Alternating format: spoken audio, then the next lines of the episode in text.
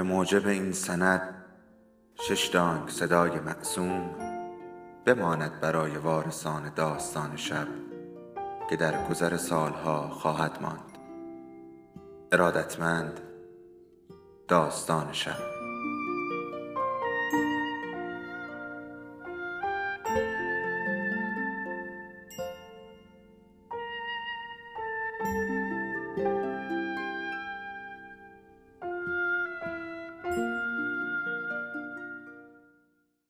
یکی بود یکی نبود.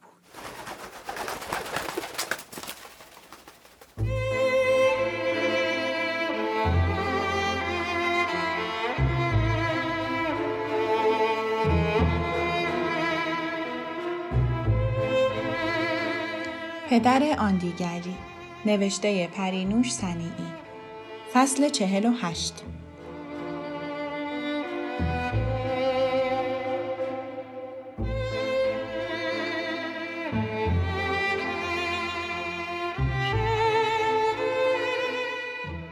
عصر آن روز مادر در آشپزخانه به من که مشغول خوردن اسرانه بودم گفت می‌بینی بابا چقدر ناراحته؟ شانه هایم را بالا انداختم. می‌دونی چرا انقدر قصه می‌خوره؟ بی علاقه رویم را برگرداندم. به خاطر حرفای تو ناراحته. تو خیلی اذیتش کردی. با تعجب به مادر نگاه کردم و گفتم من؟ آره تو می‌دانستم مربوط به مدرسه است. فکر کردم از اینکه به یکی از بچه ها فوش دادم ناراحت است. با توجهی گفتم اب نداره. اون همیشه از من ناراحته. تازه همه بچه ها فوش میدن.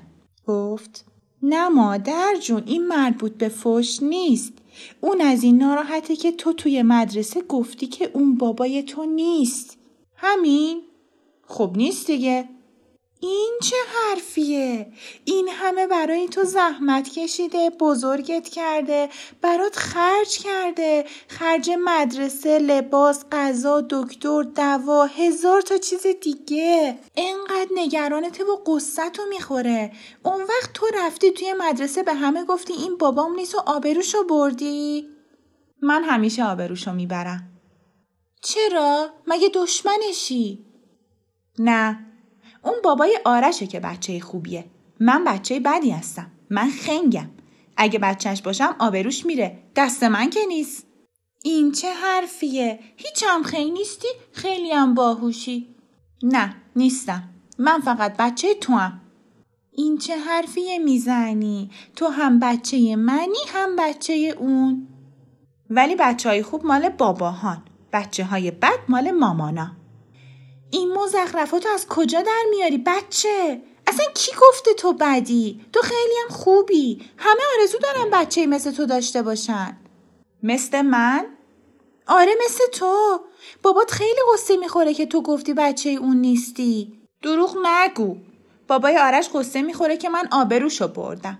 نه عزیزم اون دوست داره که بابای تو باشه. اگه اون بابای تو نیست پس کی باباته؟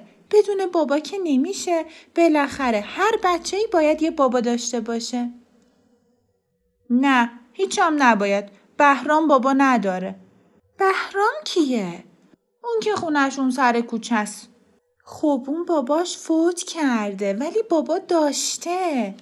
یعنی چی فوت کرده؟ یعنی مرده. خب مال منم فوت کرده. وای خدا مرگم بده. این چه حرفیه می‌زنی؟ بابات ماشالله سلامته باید دوستش داشته باشی اون این همه برای شماها کار می‌کنه زحمت می‌کشه اگه بابا نبود ما از کجا پول در می آوردیم؟ غذا و لباس می خریدیم؟ اون وقت باید توی خیابون زندگی می کردیم. از گرسنگی می مردیم. باید خیلی خدا رو شکر کنیم که بابا رو داریم. با تعجب به حرفای مادر گوش دادم. به نظرم هیچ ارتباطی بین دوست داشتن پدر و مردن از گرسنگی نبود. چه حرفها از خودش در می آورد. مدتی در سکوت گذشت. بالاخره گفتم نترس. بهرام بابا نداره اما خونه داره غذا می‌خوره از گرسنگی هم نمرده.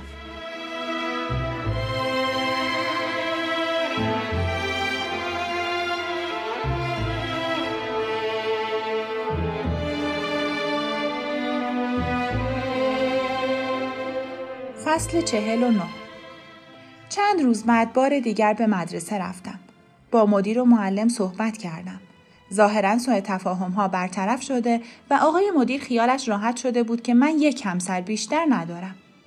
خانم کمالی از من معذرت خواست و گفت من هیچ نمی‌خواستم اینطوری بشه ولی تا از دهانم در اومد که آرش مختاری و شهاب برادر ناتنی هستن به قدری موضوع برای معلم ها جالب شد که هرکس اظهار نظری کرد بعضیا می‌گفتن شما دو بار ازدواج کردید بعضیا می‌گفتن سه بار ولی اینکه چرا پیش شوهر اولتون برگشتید برای همه جای سوال بود عجیبه که هیچ کدوم فکر نکردیم ممکنه این بچه دروغ بگه گفتم خب خانم بگذریم ولی این موضوع خیلی روی روحیه شوهر من تاثیر گذاشته. گفت شما باید ما رو ببخشید. مهم نیست. حالا اومدم ببینم دقیقا با ما چی کار داشتین. همونطور که گفتم شهاب استعداد خارق العاده در خط و نقاشی داره. من 20 ساله که معلم کلاس دومم. تا حالا بچه به این خوشخطی توی کلاسم نداشتم. شوهرم خطاته نمونه خط این بچه رو بردم پیشش گفت خیلی جالبه این خط خیلی پخت است باورش نمی‌شد که یه بچه کلاس دوم نوشته باشه گفت اگه بخوان من از همین حالا حاضرم بهش آموزش بدم سرشان با افتخار و شادمانی صحبتهای آن روز را برای همه تعریف کردم. آرش گفت خب منم خطم خوب بود. یادتونه همه روزنامه دیواری های مدرسه رو من می نوشتم؟ آره اتفاقا معلم کلاس پنجمت یادش بود. ولی خانم کمالی گفت بچه خوشخط زیاد داشتیم و داریم. ولی این یه چیز دیگه است. استعداد خاص داره. شهاب خودش را مشغول غذا خوردن نشان می‌داد و سعی می‌کرد غرور و شادمانیش را پنهان کند. از گوشه چشم به پدرش نگاه کرد. ناصر آرام بود و عکس عمل خاصی نشان نداد. گفتم خب ناصر چی میگی؟ خانم کمالی می‌گفت اگه پدرش اجازه بده می‌تونه هفته ای دو روز بیاد کلاس شوهر من. حالا چی کار کنیم؟ بره کلاس یا نه؟ نمی‌دونم. من که باباش نیستم. همه ساکت شدیم. شهاب مدتی به بشخابش زل زد. بعد قاشق را زمین گذاشت. آرام از سر میز بلند شد و از آشپزخانه بیرون رفت شب کنار تختش نشستم شهاب این بازی چی از خودت در میاری اگه می‌خوای بری کلاس از خط نوشتن خوشت میاد بگو بابات بره اسم تو بنویسه. پشتش را به من کرد و خودش را به خواب زد. خب پس معلوم میشه که نمی‌خوای. باشه من فردا میام مدرسه به معلمت میگم باباش می‌خواد اسمشو بنویسه اما خودش دلش نمی‌خواد. بلند شدم تا از اتاق خارج شوم. از زیر پتو با التماس گفت خودت اسممو بنویس. من بنویسم؟ چه فرقی می‌کنه؟ تو بنویس من نمی‌خوام اون بیاد اون باباته تا اجازه و پولشو نده که من نمی‌تونم بنویسم همیشه اجازه بچه ها دست پدرشونه اگه بیبی بی بود خودش منو می‌برد اسممو مینوشت مردد شدم نمی‌خواستم مرا کمتر و ناتوانتر از بیبی بی ببیند. در این حال نمی‌خواستم نقش پدرش را ناچیز جلوه دهم. گفتم باشه من اجازت رو از بابات می‌گیرم. اگه راضی بود و پول کلاس تو داد خودم می‌برم اسم تو می‌نویسم.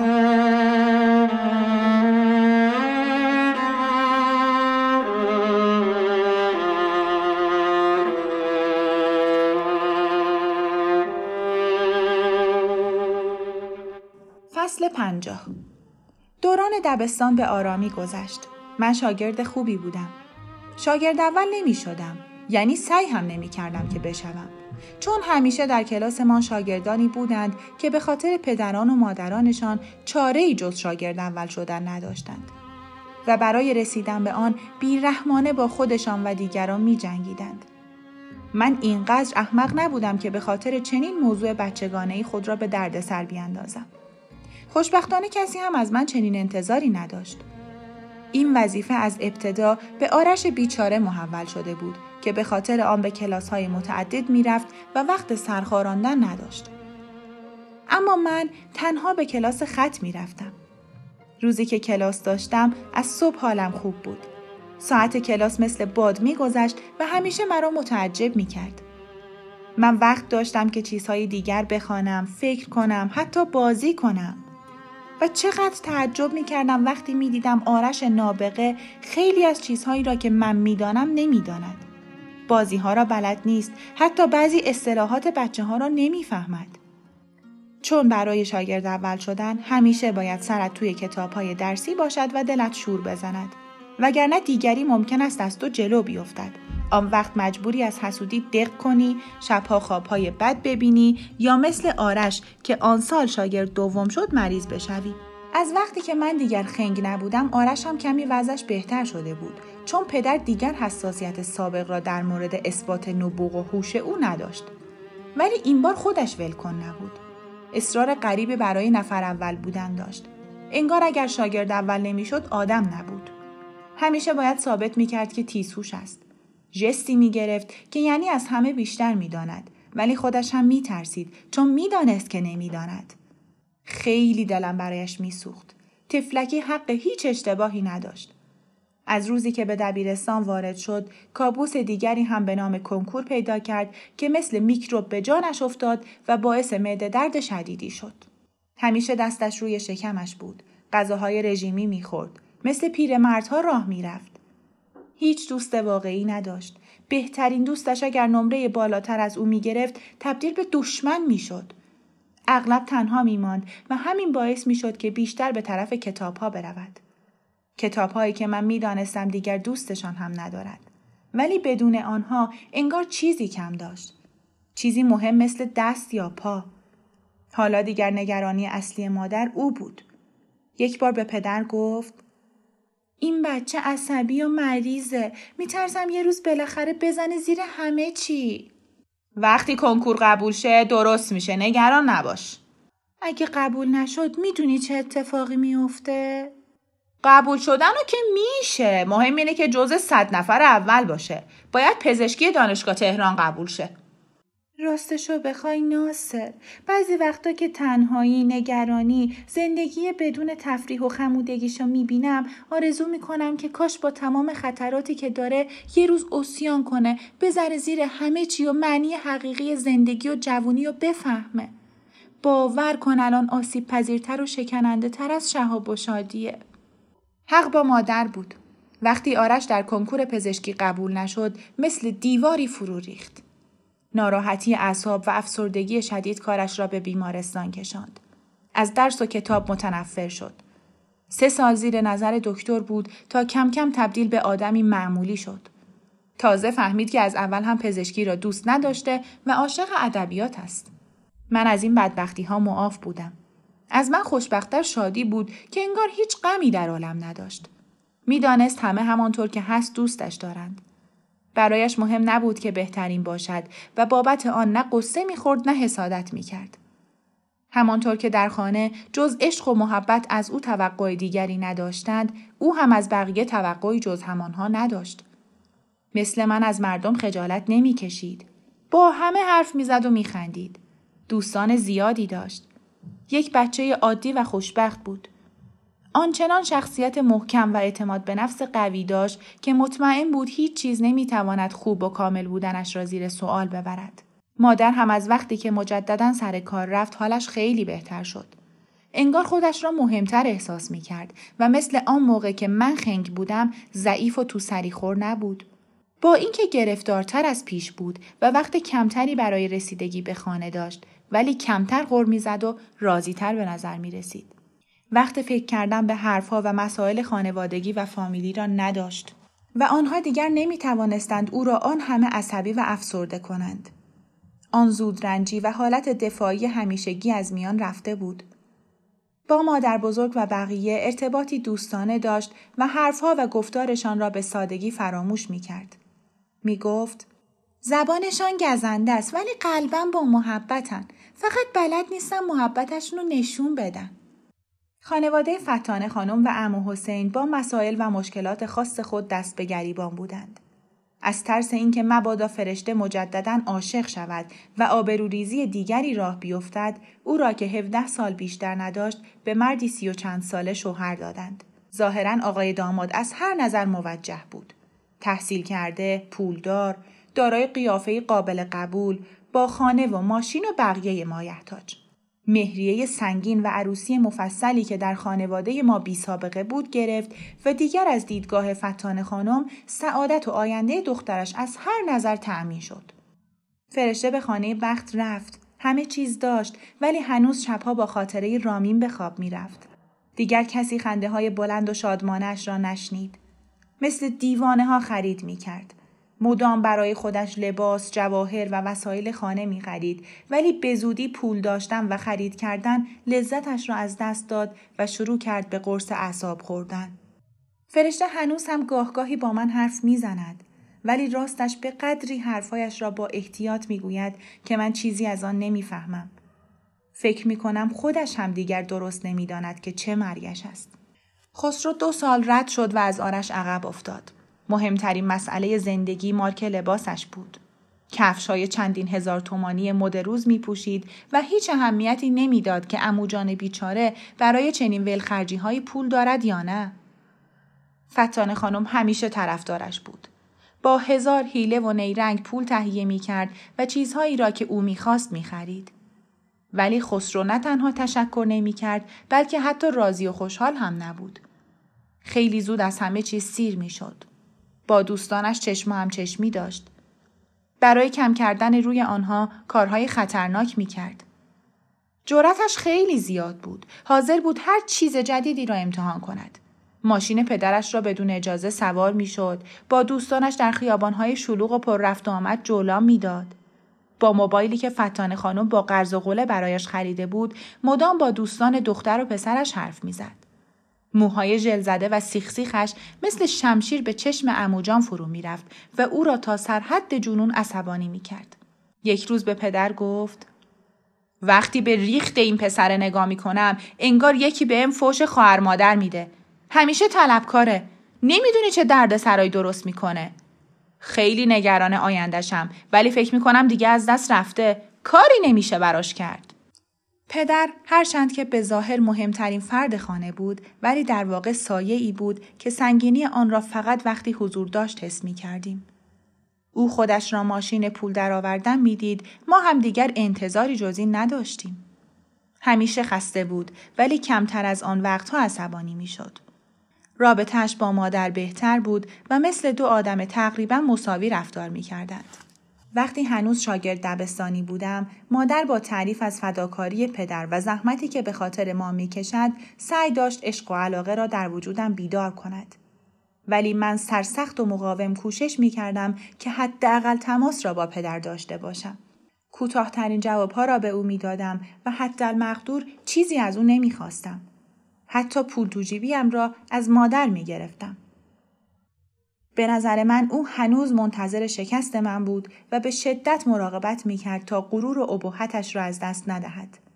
و من هنوز آزرده بودم و احساس تل و من هنوز آزرده بودم و احساس تلخ ترد شدگی دوران کودکی را فراموش نمی کردم.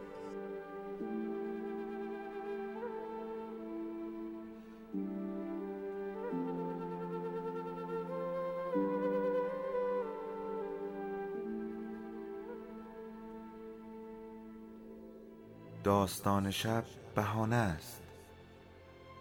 برای با هم بودن دور هم نشستن شنیده شدن.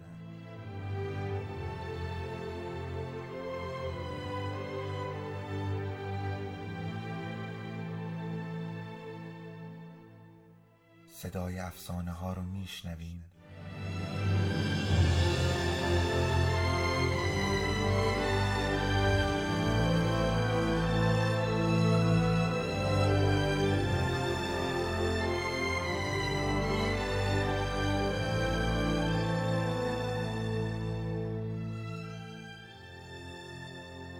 شبتون بخیر.